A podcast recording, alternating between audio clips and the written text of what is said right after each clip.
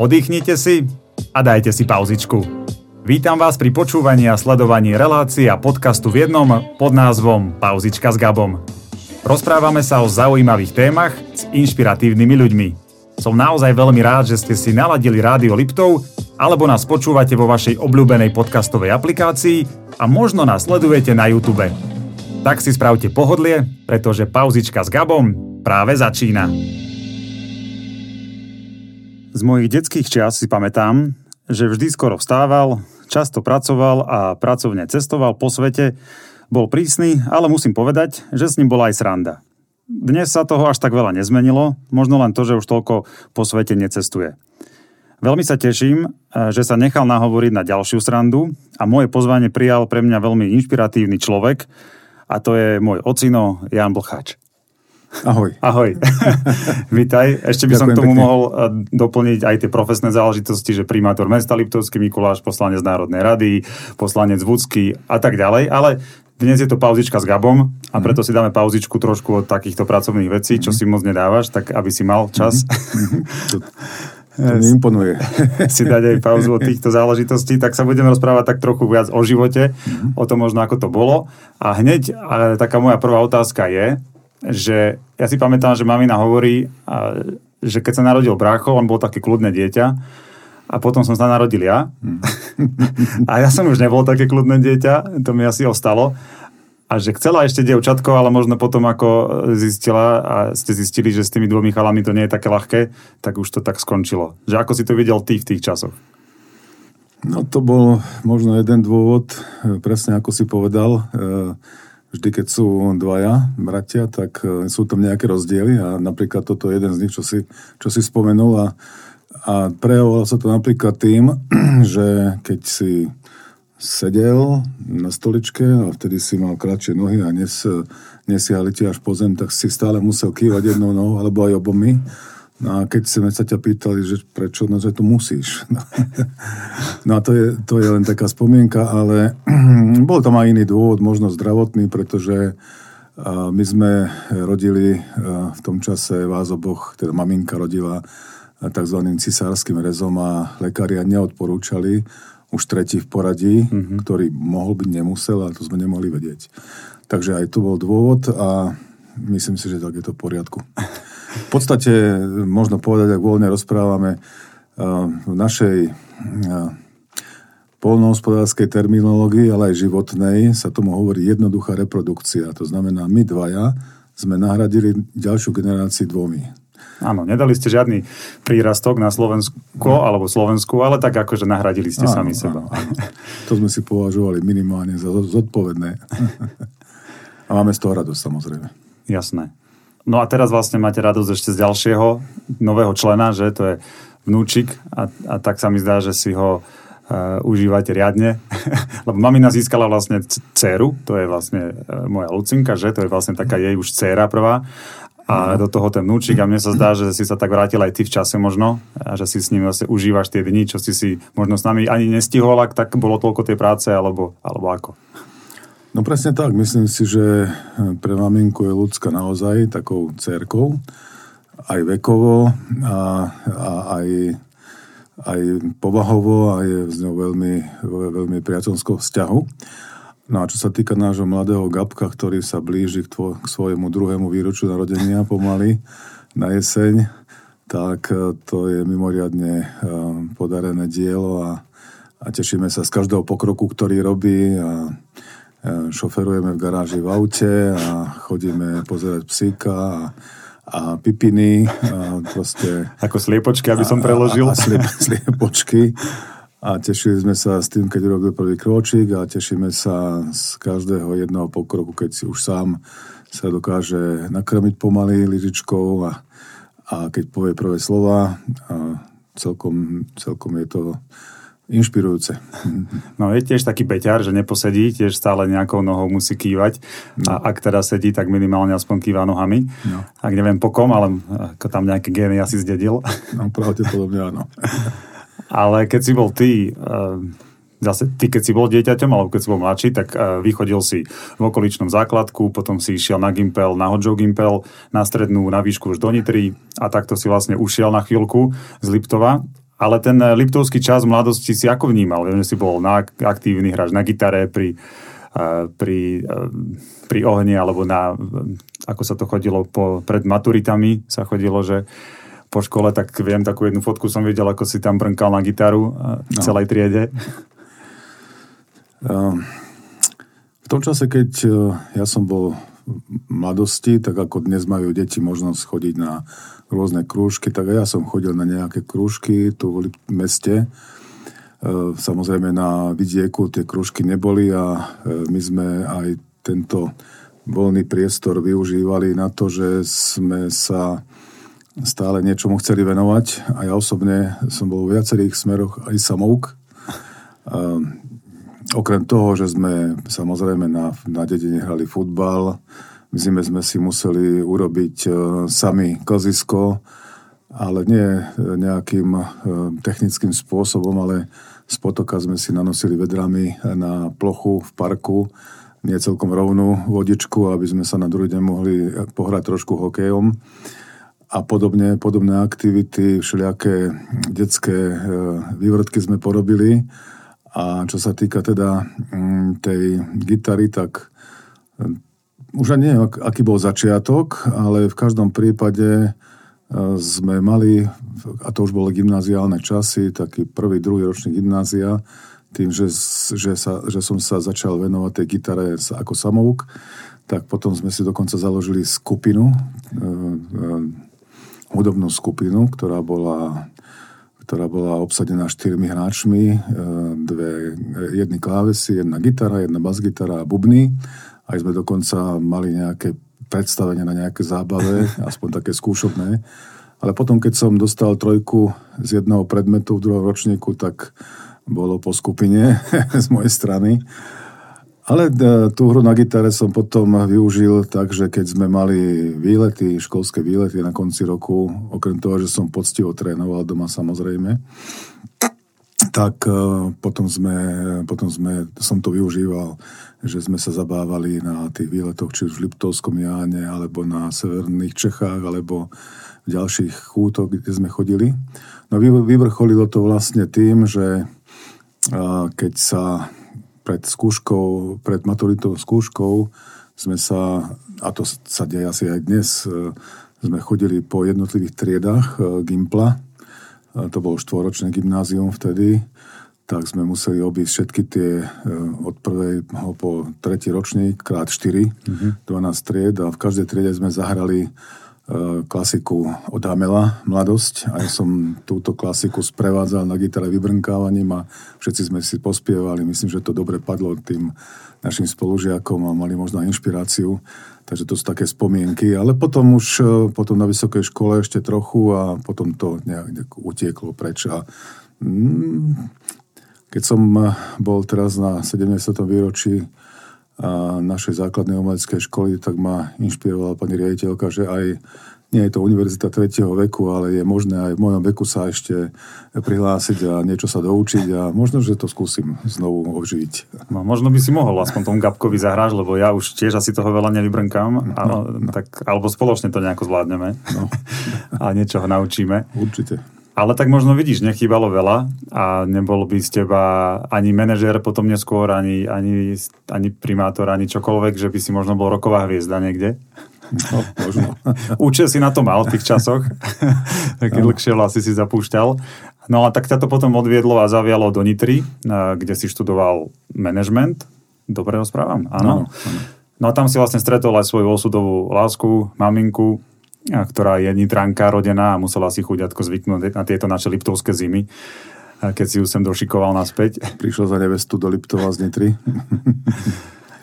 A tam si vlastne začal už prvýkrát sa tak možno stýkať s tým profesným životom neskorším, že? Čo sa týka štúdia a praxe.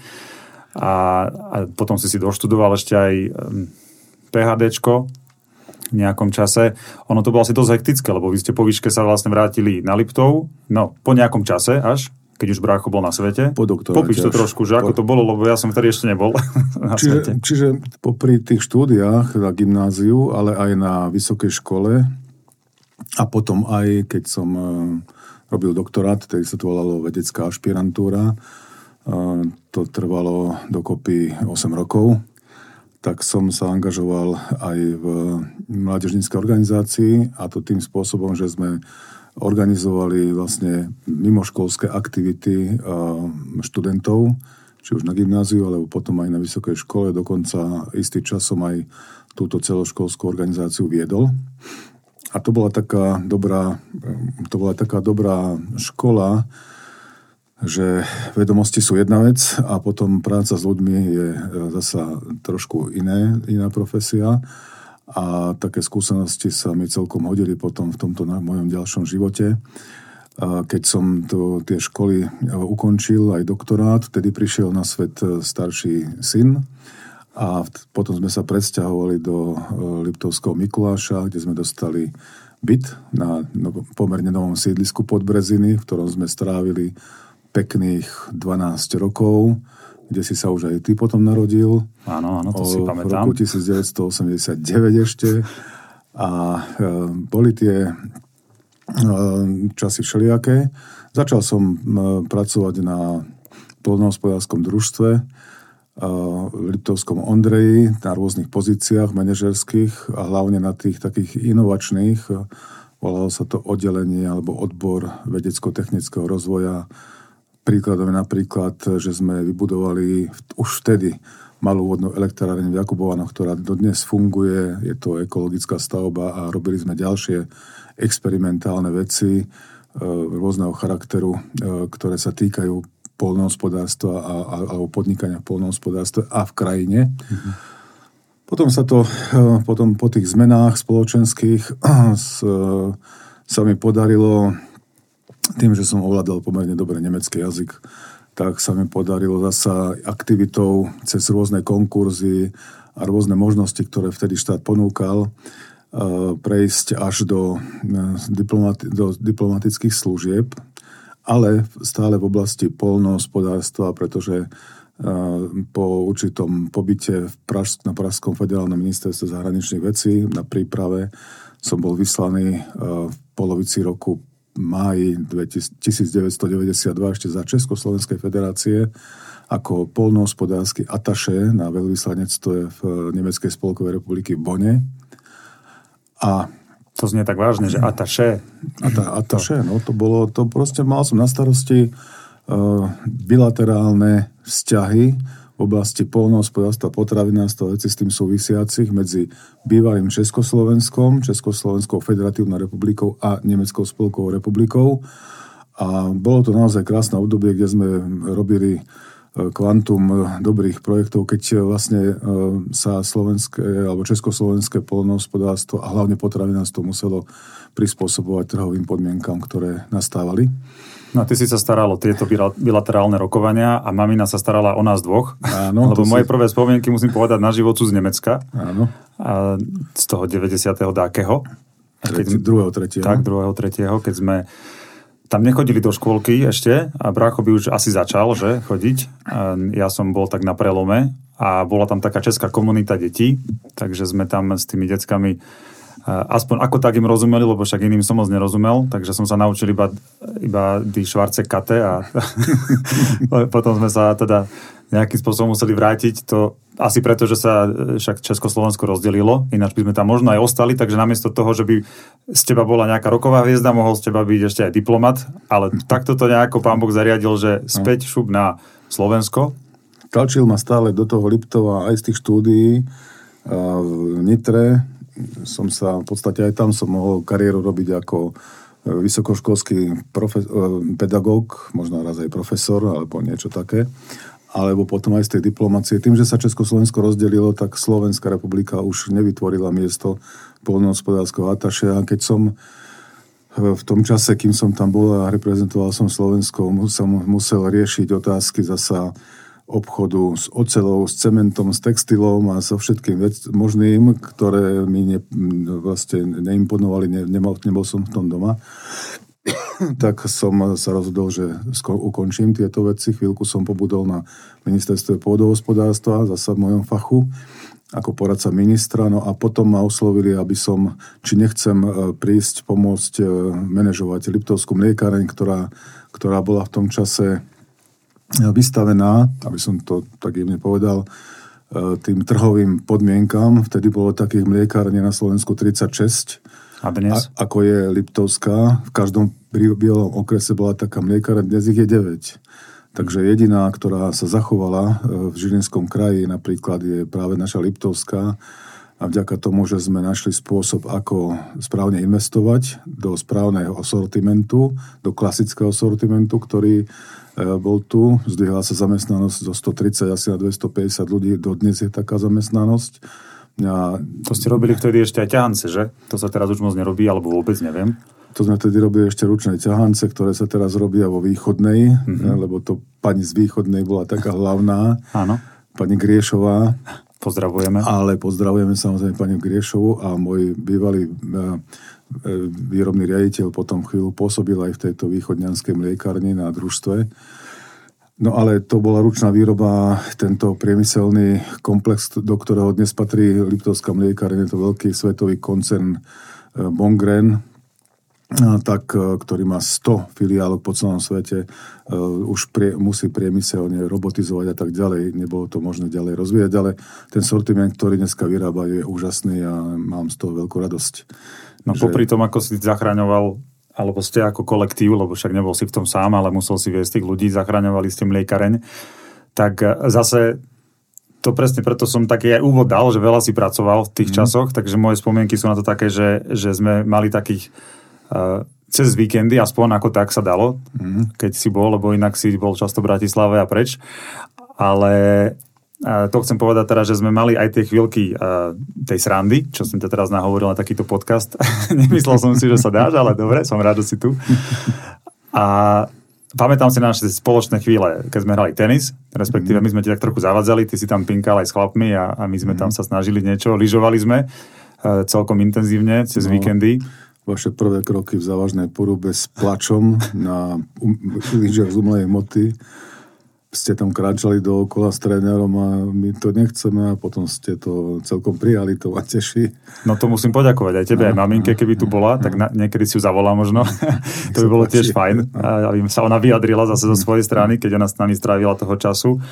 A, no, keď, že... som, keď som začínal tej mliekarni, to boli také, také prvé oťukávačky, tak a ešte si pamätám, že vtedy v tom čase ste chodili do materskej škôlky v okoličnom, na kláštornej, tak som vás tam ráno ešte stihol aj pešo odprevadiť a potom som šiel pešo do roboty, bolo to kúsok, takže človek si usporiadal myšlienky a vy ste už boli na poriadku v škôlke, tak e, to bolo také asi jediné, čo, čo som sa vám tak trošku venoval.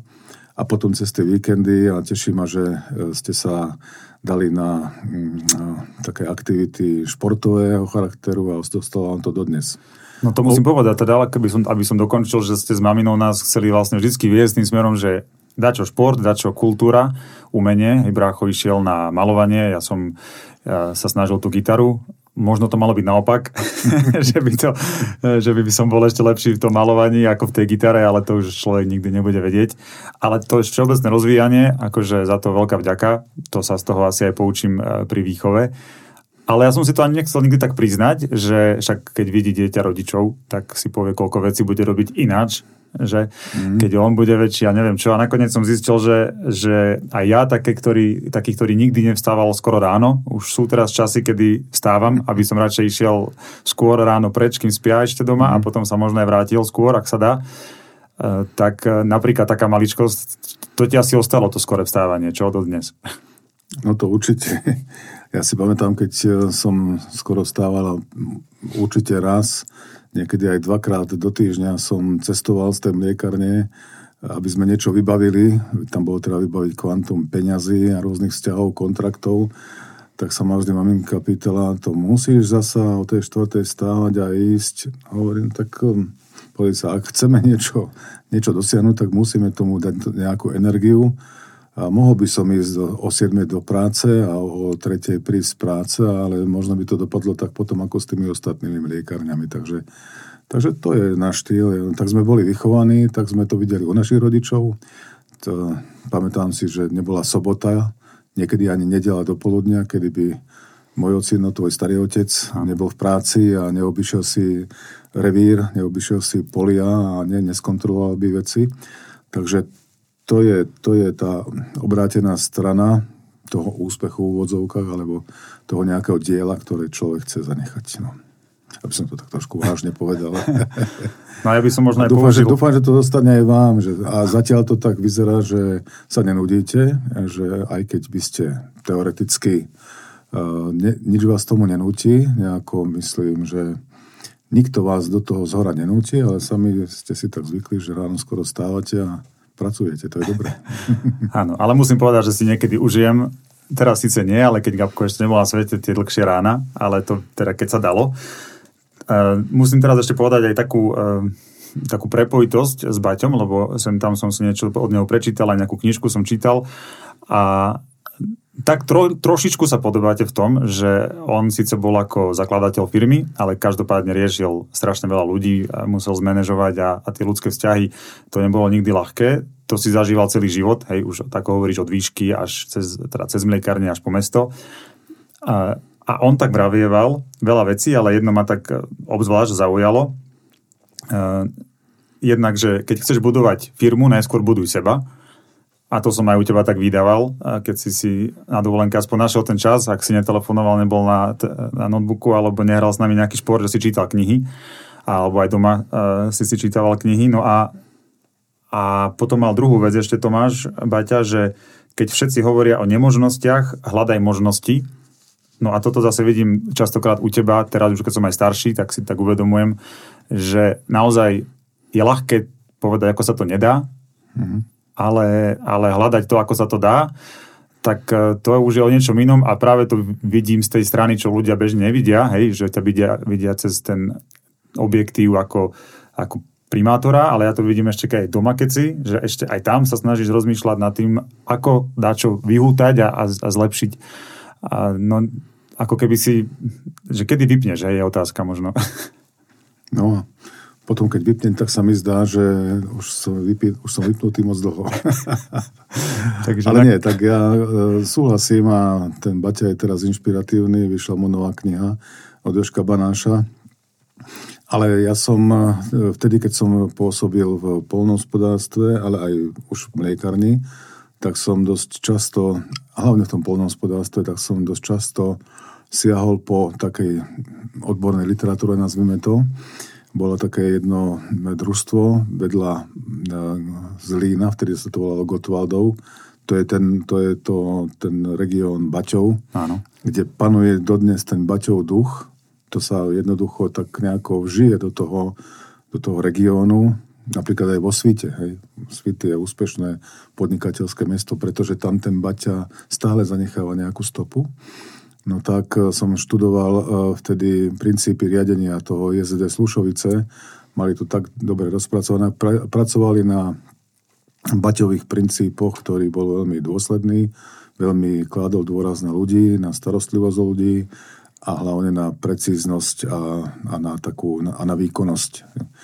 Čiže áno, ten Baťa je, Baťa je inšpiráciou v, každ- v každej dobe, treba si ho naštudovať a treba sa s ním nejakým spôsobom stotožniť a myslím si, že ten, ten duch môže byť aj inde, nielen Gotwaldove a vo svete. Tak presne, presne. On, to je práve, čo som ešte chcel úplne, že, že to prepojiť je, že ako z toho továrnika vyrástol mm uh, už vlastne globálneho továrnika neskôr, ale on sa stal aj starostom z Lína mm. v istom čase.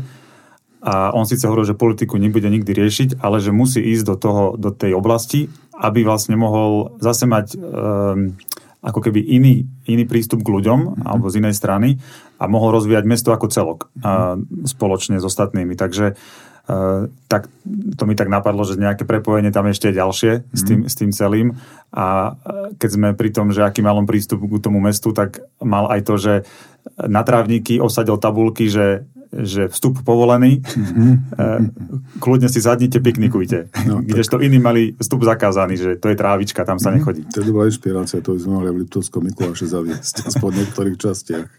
A, a Dobre, ale možno, že, lebo mohli by sme hovoriť veľmi dlho, a, ale tak e, aj ku záveru pomaličky, že, že tieto, táto vycvičenosť z toho ťažkého prostredia životného doterajšieho, či už tej diplomácii, tam to tiež nebolo jednoduché, a, alebo aj potom z toho polnohospodárstva, potravinárstva, aby sme dosiahli nejaký úspech, tak človeka jednak musel mať nejaké vízie, niekedy ho niečo inšpirovalo, tak možno nebyť takýchto uh, skúseností a nejakých takých uh, uh, zručností, ktoré človek nadobudne, možno po tých časoch, tak, tak by sme sa nevedeli vysporať ani s dnešným stavom, ktorý máme v meste, čo sa týka rozpočtového provizoria, financií a podobne, čo navonok zrejme ani bežný človek netuší, lebo mesto funguje normálne,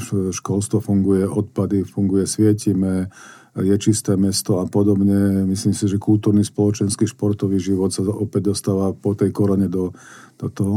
Tak uh, vieme nájsť vždy nejakú, nejakú skulinku, ako, ako, uh, ako prekonať nejaké prekážky, ktoré nám, neviem, či z nevedomosti, alebo proste z nejakého zámeru uh, sú kladené pod nohy. A vieme si s tým poradiť a už len čakáme, kedy sa zmenia pomery v mestskom zastupiteľstve, aby sa tie veci dali úplne do poriadku, aby to fungovalo tak, ako má, pretože a, a aj keď to vieme e, nejakým spôsobom rie, riešiť, riadiť, nie je to jednoduché a rie, rie, riadilo by sa to lepšie, keby sme mali normálne pomery, normálne, normálne pomery hlavne v zastupiteľstve. No ale tak aj ty hovoríš, že život je jeden z najťažších, tak no, to je pravda. aby to bolo ľahké, to by bolo moc ľahké potom už. Akože. Jasné. A ďalšie pravidlo, ktoré som nakoniec e, sa naučil v tom Nemecku, to oni ma, vedel by som to aj po nemecky povedať, ale lepšie je to v tomto prípade asi po slovensky e, platí, že na začiatku každého úspechu musí byť pozitívne myslenie a to je podstata. Tak. Tak ja ti ešte takto z tohto kresla, čo tu máme, e, prajem veľa toho pozitívneho myslenia, lebo to bude podstatné, vlastne stále je to podstatné, čokoľvek chceme robiť, tak nech tak pozitívne myslíš, aby aj ten malý Gabko zase mm-hmm. potom možno v tebe videl e, ten vzor starého otca. No a tak e, dúfam, že sa vidíme čoskoro. Teším sa na to aj ja a som milo prekvapený takýmto príjemným rozhovorom. Ďakujem pekne. Mojím dnešným hostom eh, bol môj ocino, ináč aj primátor a poslanec Národnej rady, Jan Blcháč. Ďakujem pekne, všetko dobré tvojim divákom, poslucháčom a všetkým priateľom. Čau. Počúvali a sledovali ste pauzičku s Gabom. Aby ste nezmeškali nové časti, sledujte nás vo vašej obľúbenej podcastovej aplikácii, na YouTube alebo si jednoducho naláte Rádio Liptov. Ďakujem, že ste s nami.